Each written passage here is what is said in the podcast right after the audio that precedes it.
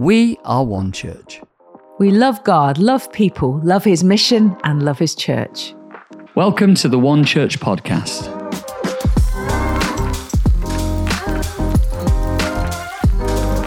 Hello, I'm Chris, and this is the One Church podcast. It's Monday, the 17th of October, and we're so glad that you've joined us today. Here are a few verses from Colossians 1 to encourage us before we continue. The Son is the image of the invisible God, the firstborn over all creation. For in him all things were created, things in heaven and on earth, visible and invisible, whether thrones or powers or rulers or authorities, all things have been created through him and for him. He is before all things, and in him all things hold together. And he is the head of the body, the church. He is the beginning and the firstborn from among the dead, so that in everything he might have the supremacy. One thing that has stood out to me as we've looked at the stories of Moses, Mary, and Daniel is how they were able to overcome situations and see God do amazing miracles by keeping their eyes on Him and not on their surroundings. Let's not forget, our God is supreme. Jesus, we thank you that you are above all things, and we pray today that in whatever situations we may face, you would help us to keep our eyes fixed on you. We trust in you. Amen. Today's message comes from the One Church Central site, recorded on the 16th of October, and Pastor James is concluding our Same God series, sharing about the God of David. Enjoy. We're on the last part of our series, The Same God, and uh, today we're looking at the life of David. It's been, I don't know about you, but I found it a really encouraging series, uh, reminding ourselves that the God we serve uh, the, the, God that we read such extraordinary things about in the Bible, while He's exactly the same as He was then, is exactly the same today. He's not changed. He remains the same. He is alive and is active in our world today uh, as much as He's ever been. The same God, the God of Abraham, Isaac, Jacob, the God of Noah, Daniel, uh, Jeremiah, the God of Zechariah, Micah, Matthew, and Mary, the God of Paul, Peter, and John. He is the same today. He has not changed. The God we read about through history is the same God that we love and serve today. It's the same yesterday, today, and tomorrow. Amen. Father, we thank you for your amazing word. Lord, thank you that it is alive and active. And Father, we pray that as we look for a few moments now at the life, Lord, of David, we pray that, Lord, you'd speak into our hearts and minds. And Father, that we would hear from you. In Jesus' name. Amen. Wonderful. So, I want to look at three different aspects of the life of David today to help us see further that God is the same. Uh, so, the three things are this. Number one, uh, we're looking at the God who sees. Number two, the God of grace and forgiveness. And number three, the God whose promises never fail. So, number one, the God who sees. You know, God saw David's life and he did amazing things in and through his life. And today he sees every one of us because he is the same God. He is the God who sees us. He is the same God who sees and uses everyone, even those that are supposedly unknown, those people that perhaps no one else has seen or noticed or acknowledged. God sees every one of us. I remember going to a, a meeting with Pastor Brian, uh, Brian and Marge Niblock were the uh, senior leaders of what was TLC before David and Susan. And um, he took me along to a meeting, I think it was over Tamworth Way, and there were some, uh, there, were, there were a group of guys there that were prophesying in that in that meeting. So they were they were speaking encouragement over people's lives. I think there were about sixty or seventy people there in the meeting that day, and uh, I was, I was, I, I, remember being there listening and listening, sitting quietly and watching what was going on and listening to the things that they were speaking over uh, people's lives. And they were pointing various people out in the room. And then a moment came when the guy at the front po- pointed to me. I was sat near the back with, uh, with Pastor Brian and he, he pointed to me and then he began to prophesy over me. And it was a really powerful moment. I, I, uh, I remember I began to to cry and be incredibly moved uh, as God began to speak into my life through this guy. And uh, I, I left that day so incredibly encouraged because I realized at that moment that God had seen me. In that room uh, full of other people who God also spoke to as well, I realized that God had seen me in that moment. And I just left with such incredible encouragement. And I'm still encouraged by it now if I think back to what God spoke of my life. But God showed me that day that He saw me personally. There's a brilliant name uh, in the Bible for God, uh, one of God's names, and it's called El Roi. And it means the God who sees me. Uh, now, the original Hebrew word, it can be translated as shepherd or as seeing, looking, or gazing. And this is the quote. It says, in other words, when we feel most invisible and forgotten by everyone else, we can remember that God does see us. He witnesses our struggles and comes alongside us. El Roi. Uh, so, just to give it a little bit of context before we get into David's life, uh, the name for God, this, this particular one, El Roi, uh, it appears in the biblical account about Abraham and Sarah and their journey regarding having children. Obviously, not, I'm not going to go into all that now, but um, just as a reminder for us, if you, if you know the story of Abraham and Sarah, um, God promises Abraham many descendants. Uh, but the reality is, Abraham gets quite impatient because things aren't quite progressing in the way that he'd hoped in terms of having children. And uh, so, as per the suggestion of his wife Sarah, he, he then sleeps with uh, his Egyptian servant Hagar, and she gets pregnant. That, that's how the account goes. But then Hagar is, is really badly treated by Sarah. And so eventually Hagar runs away and she's got nowhere to go.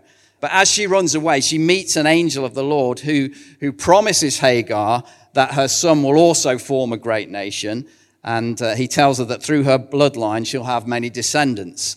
Uh, and because God, she, she's really blown away by what God comes and speaks to her. Uh, and because God sees her when no one else does, Hagar uh, declares this. He says, You are the God who sees me. For she said, I have now seen the one who sees me. You see, she was badly treated and, and pushed out by Abraham and Sarah, but uh, God did not forget her. God still saw her. El Roi. And thinking specifically about the life of David, I was thinking about this. You see, David at the, the beginning of his life, I don't think he was uh, an obvious leader choice.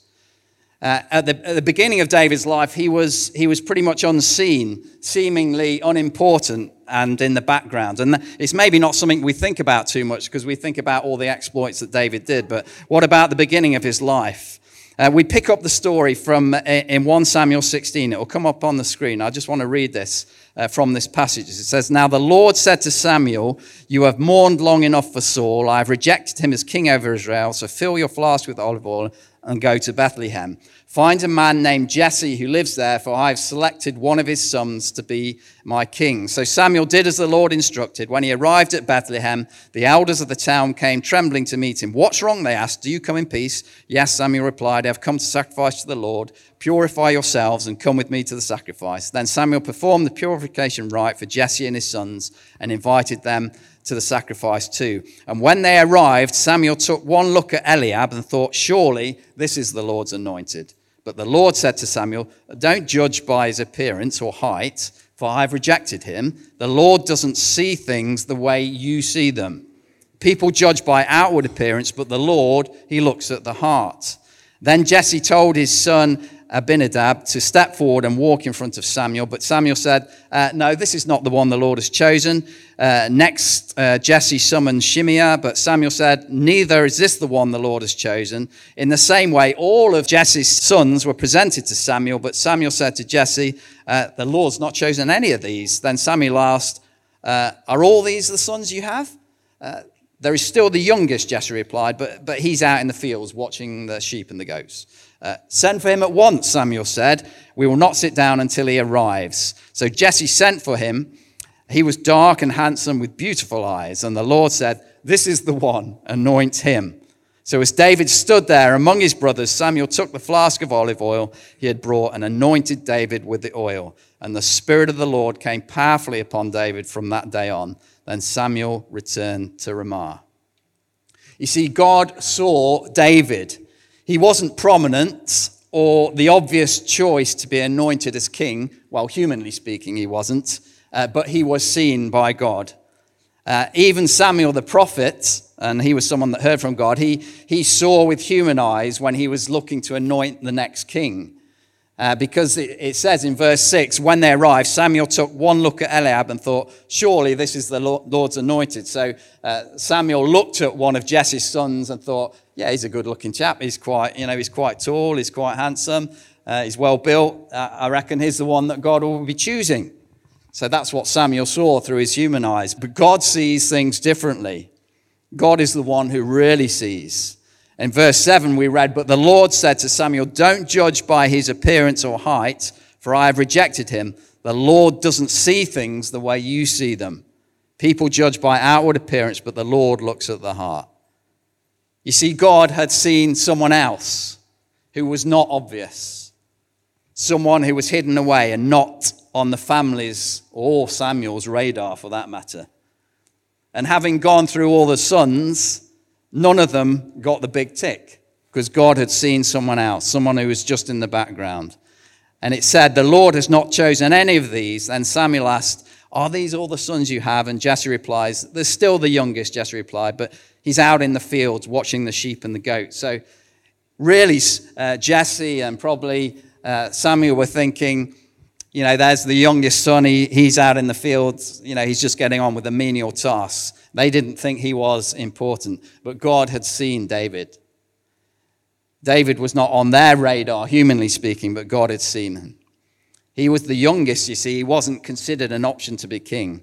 He was doing the unseen jobs. He was, he was just out in the fields, uh, watching the sheep and the goats. So David was unseen by man. He was in the background. He was unnoticed, but God always sees. And God saw David.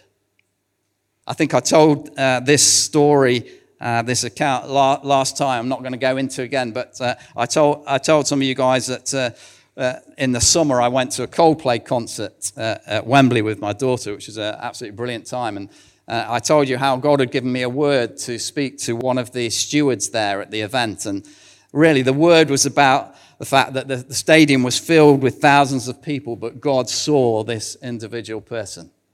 He saw them out of all those thousands of people, and he was incredibly significant to God. And God wants to say to us today, individually, whoever you are, God sees you. Whoever you are today, whatever your upbringing, whatever your life journey has been today, wherever you're from, God wants you to know today that He sees you. He sees you. It says this in 1 Corinthians 1:26. Remember, dear brothers and sisters, that few of you were wise in the world's eyes or powerful or wealthy when God called you.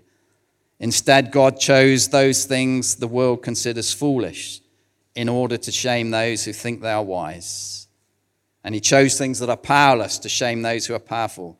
God chose things despised by the world, things counted as nothing at all, and used them to bring nothing to what the world considers important. As a result, no one can ever boast in the presence of God.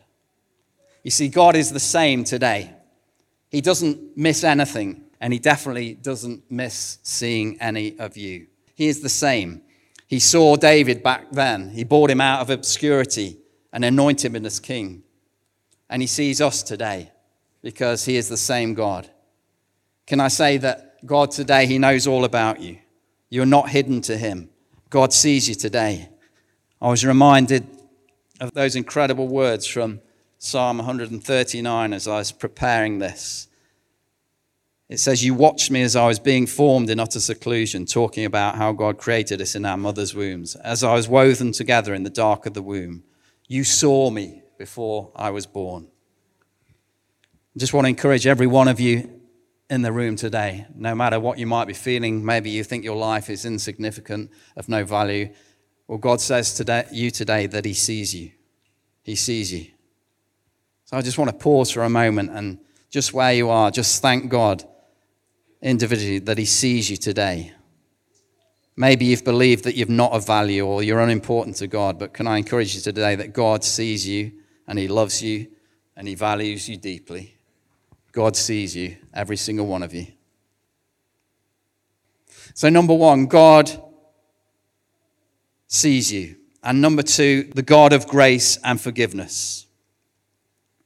So, Still continuing with looking at David's life, we, we fast forward a few years from when God saw David and called him to be king, and we get to the account later of uh, David and Bathsheba.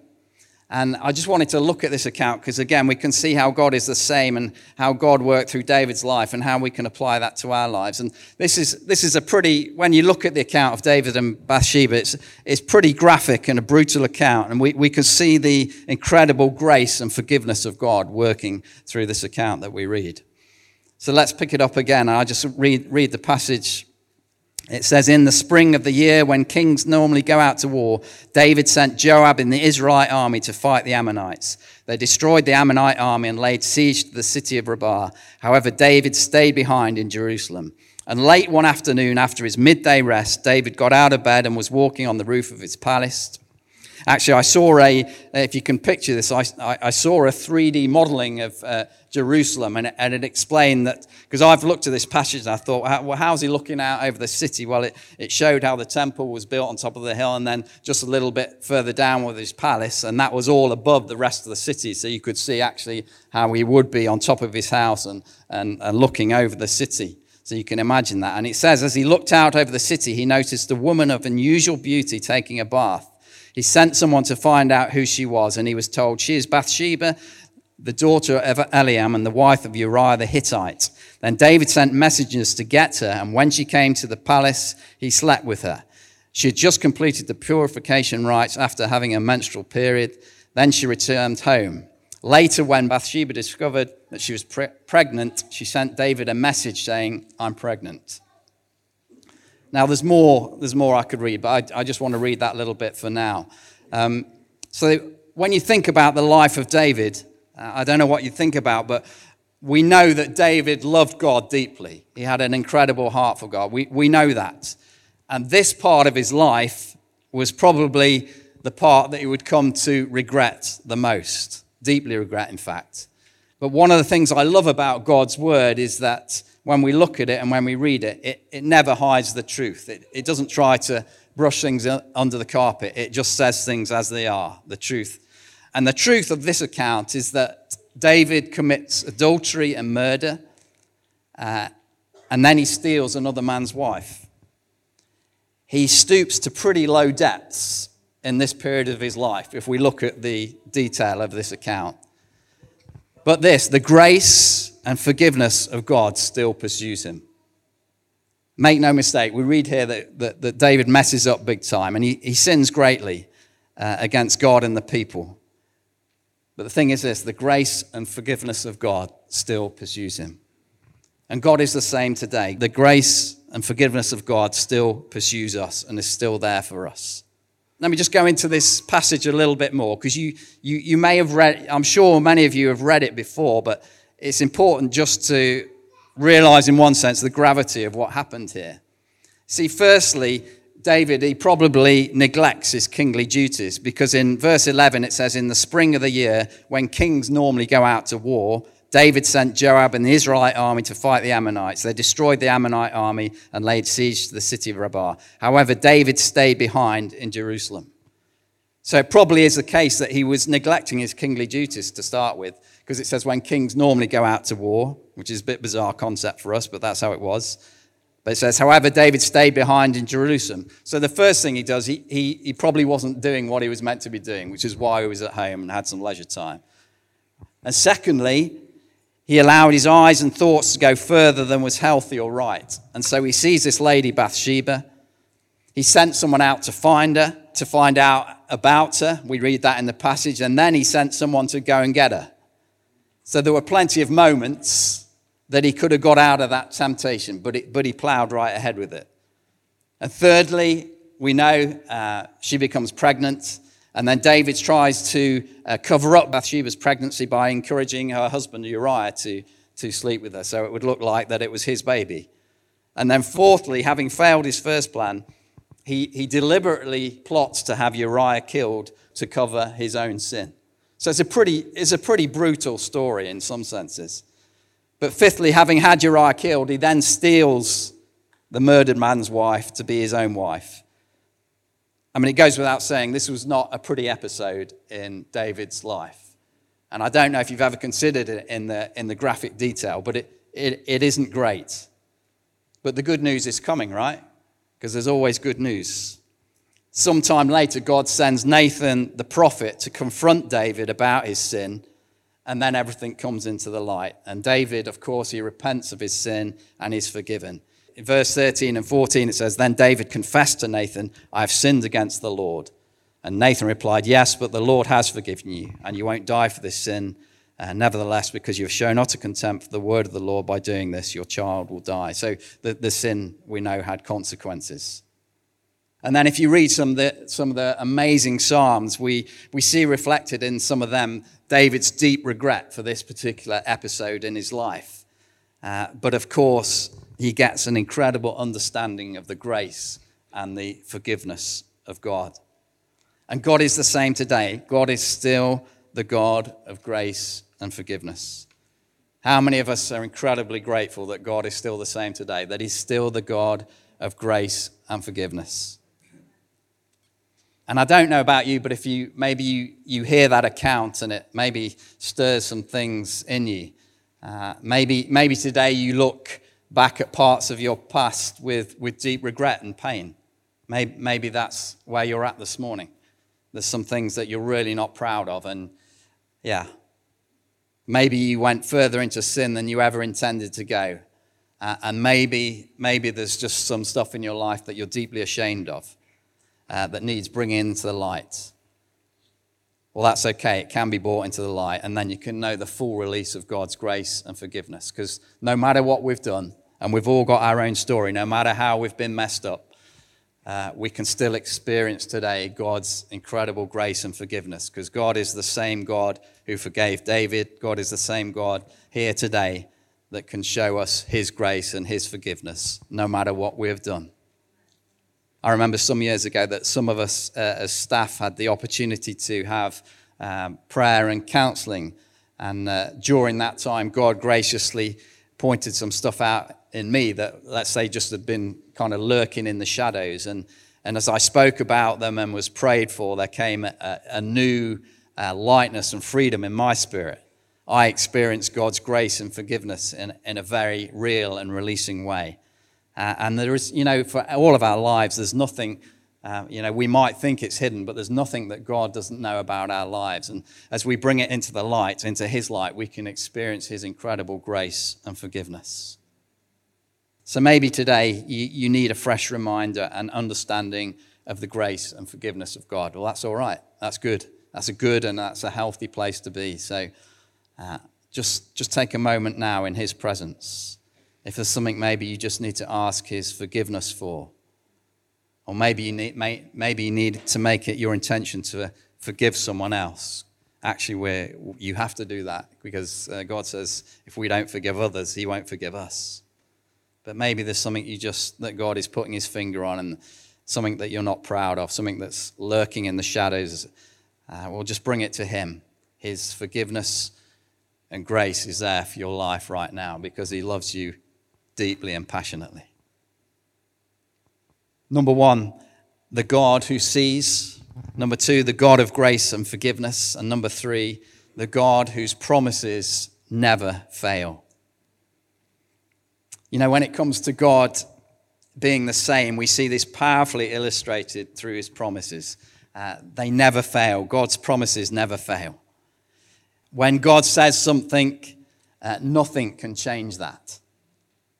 He will always come through with his promises because God does not change. It's impossible for God to say something that he will do and then not do it because he is pure, he is perfect, he is always the same. He is constant, He is utterly reliable.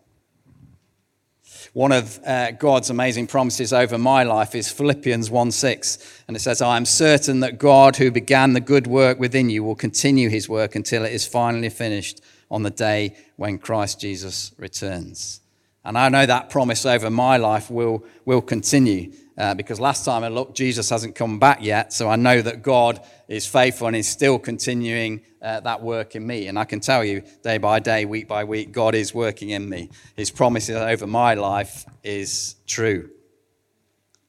And you know, David, uh, looking at this last little bit of David's life, David was able to uh, defeat Goliath, the giant, because he knew the promises of God would never fail him. You see, it was God that enabled David to kill Goliath, the giant. So, as we just look at this last little phase of uh, David's life, uh, let, let me read again from the Bible. It'll come up on the screen. It says, as soon as, and, and this is the account, or part of the account of where uh, David defeats Goliath. It says, as soon as the Israelite army saw him, they began to run away in fright. Have you seen the giant, the men asked? He comes out each day to defy Israel. The king has offered a huge reward to anyone who kills him. He will give that man one of his daughters for a wife, and the man's entire family will be exempted from paying taxes. How many of us would be like to exempt from? Yes, there's a few. Well, at least two in the room exempt from paying taxes. Fantastic. Uh, David asked the soldiers standing nearby, What will a man get for killing this Philistine and ending his defiance of Israel? Who is this pagan Philistine anyway that is allowed to defy the armies of the living God? I don't believe David was speaking arrogantly here, but out of a deep trust in God and out of the promises that he had already seen in action in his own personal life. And it goes on in verse 34 to say, But David persisted. I've been taking care of my father's sheep and goats, he said. When a lion or bear comes to steal a lamb from the flock, I go after it with a club and rescue the lamb from its mouth. If the animal turns on me, I catch it by the jaw and club it to death. I've done this to both lions and bears, and I'll do it to this pagan Philistine too, for he has defied the armies of the living God. The Lord who rescued me from the claws of the lion and the bear will rescue me from this Philistine. And then in verse 45, David replied to the Philistine, You come to me with sword, spear, and javelin, but I come to you in the name of the Lord of heaven's armies the God of the armies of Israel, whom you have defied. Today the Lord will conquer you, and I will kill you and cut off your head. And then I will give the dead bodies of your men to the birds and the wild animals, and the whole world will know that there is a God in Israel. And then it says this, and everyone assembled here will know that the Lord rescues his people, but not with sword and spear. This is the Lord's battle, and he will give you to us.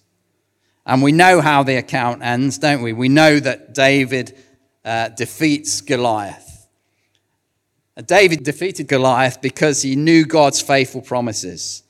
And this is how he was able to defeat the giant. And believe me, this was, uh, I, know, I know it's a story that classically we'd hear first as kids, but I mean, again, this is a pretty, pretty brutal story. I mean, this was a very real and terrifying giant. This was no cute kids' cartoon story. This, you know, Goliath, he, he was huge, he was ugly, he was brutal, and he was, he was bent on killing people. But David faced Goliath knowing the faithful promises of God. These are some of the promises that David knew as he faced Goliath.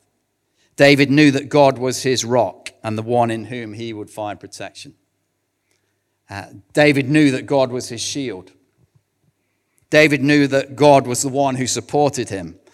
David knew that God was his place of safety. And David knew that it was God's help that made him great. And just as we begin to come to a close today with this, if we are facing situations in our, our lives today that, that seem insurmountable, that seem like giants, well, can I encourage you today that God is the same God who helped David? He still conquers giants for us today. Uh, we, we can echo the words of David. Who are these giants anyway that they think they can defy the living God? See, our God is a God of victory. Our God has defeated death itself. So, as we come to a close today, we, we, I'm going to read a few little bits from 2 Samuel 22, and it's David's song of praise, which recounts many of God's unfailing promises. And because God is the same, uh, these are the same promises that ring true for us today as his followers. So take them on board, let them soak into you. And as we reflect on these, uh, bring to God any significant challenges or problems that you're currently experiencing in your life and uh, see those problems, see those challenges in the light of God's promises. So here we go. David said, The Lord is my rock, my fortress, and my Savior. My God is my rock, in whom I find protection. So, for all of us today, he promises to oversee and protect our lives today. He goes on to say, He is my shield, the power that saves me, and my place of safety. He rescued me from my powerful enemies, from those who hated me and were too strong for me. God's promise to us today is that He will be our shield, He will be our place of safety. They attacked me at a moment when I was in distress, but the Lord supported me. God promises for all of us today that He is the one that supports us, He is the one that cheers us on. He says, He led me to a place of safety. He rescued me because He delights in me. To the faithful, you show yourself faithful. To those with integrity, you show integrity. For all of us today, He delights in us, He sees us, He is faithful to us. Receive these promises of God. This is the truth, the Word of God. He says, O Lord, you are my lamp. The Lord lights up my darkness. The promise for us today is that He lights up our darkness. God's way is perfect. All the Lord's promises prove true. He is a shield for all who look to Him for protection. His promise today to us is that He is perfect. All His promises prove true. There is nothing that He will let us down with. Never. All His promises are true. And then finally he says, You have given me your shield of victory. Your help has made me great. It is God today. His promise is that He helps make us great. It's not our own strength, it's all done in and through Him. Incredible promises from Him. Can I just invite us to uh, bow our heads uh, for a moment? God is the same yesterday, today, and forever. God is saying today that uh, He sees you. You may have felt insignificant or unimportant, but God sees every one of us in the room today. Every single one of us is of great value and importance to Him. He created us and saw us in our mother's womb, and He loves us passionately. God today is an incredible in every way, and He's a God of grace and forgiveness. And just as David experienced God's grace and forgiveness for that pretty difficult chapter in his life, uh, God says to you today that He is here to show you His incredible grace and forgiveness.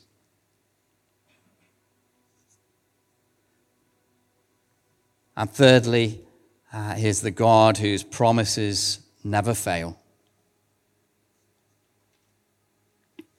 There may be things that God has spoken over your life, promises from His word uh, that you may not have seen yet come to fruition. But uh, can I encourage you today that God's promises, they never fail. Father, we thank you today. Lord, thank you that you are the same yesterday, today, and forever. Thank you that we can absolutely trust, Lord, in your unfailing love. Thank you, Father, that you are the God that sees us. Lord, we are not unknown to you. You know everything about us. Lord, you know when we lie down, you know when we get up, or wherever we travel, you know where we are. You are the God that sees us because you are the same. Lord, thank you today that you are full of grace, full of pa- compassion, Lord, full of forgiveness. Lord, and uh, where there's things, Lord, that have been hidden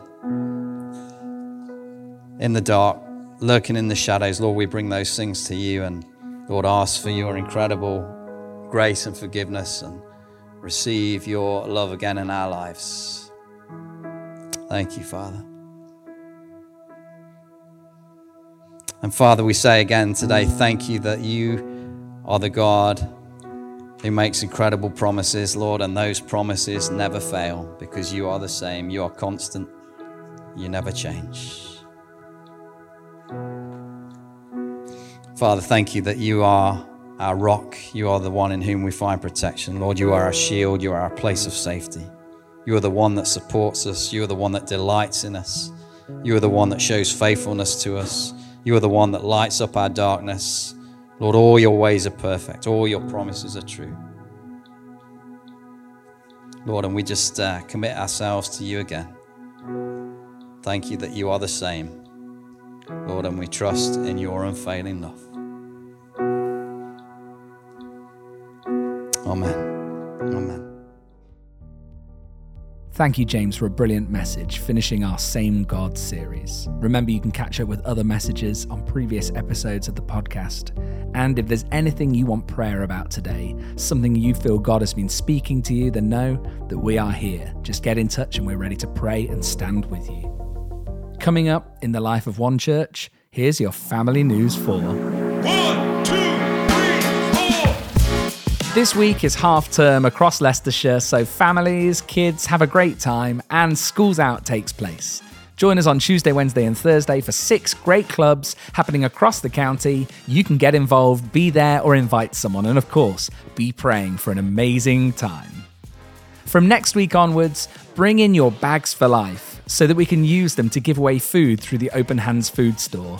This autumn and winter, many people are in need, and one way you can help is by bringing in some bags. If you're new to One Church or want to find out more about our heart, meet the leaders, ask questions, then Newcomers is for you. On Friday, the 4th of November, join us. And if you want to sign up for a place, then get in touch with admin at onechurch.org.uk. And finally, it's four weeks to go until Vision Sunday. On the 13th of November, which of the services are you coming to in the morning? And are you ready for what God is going to do amongst all of us this Vision Sunday? The Lord bless you and keep you. The Lord make his face shine upon you and be gracious to you. The Lord turn his face towards you and give you peace.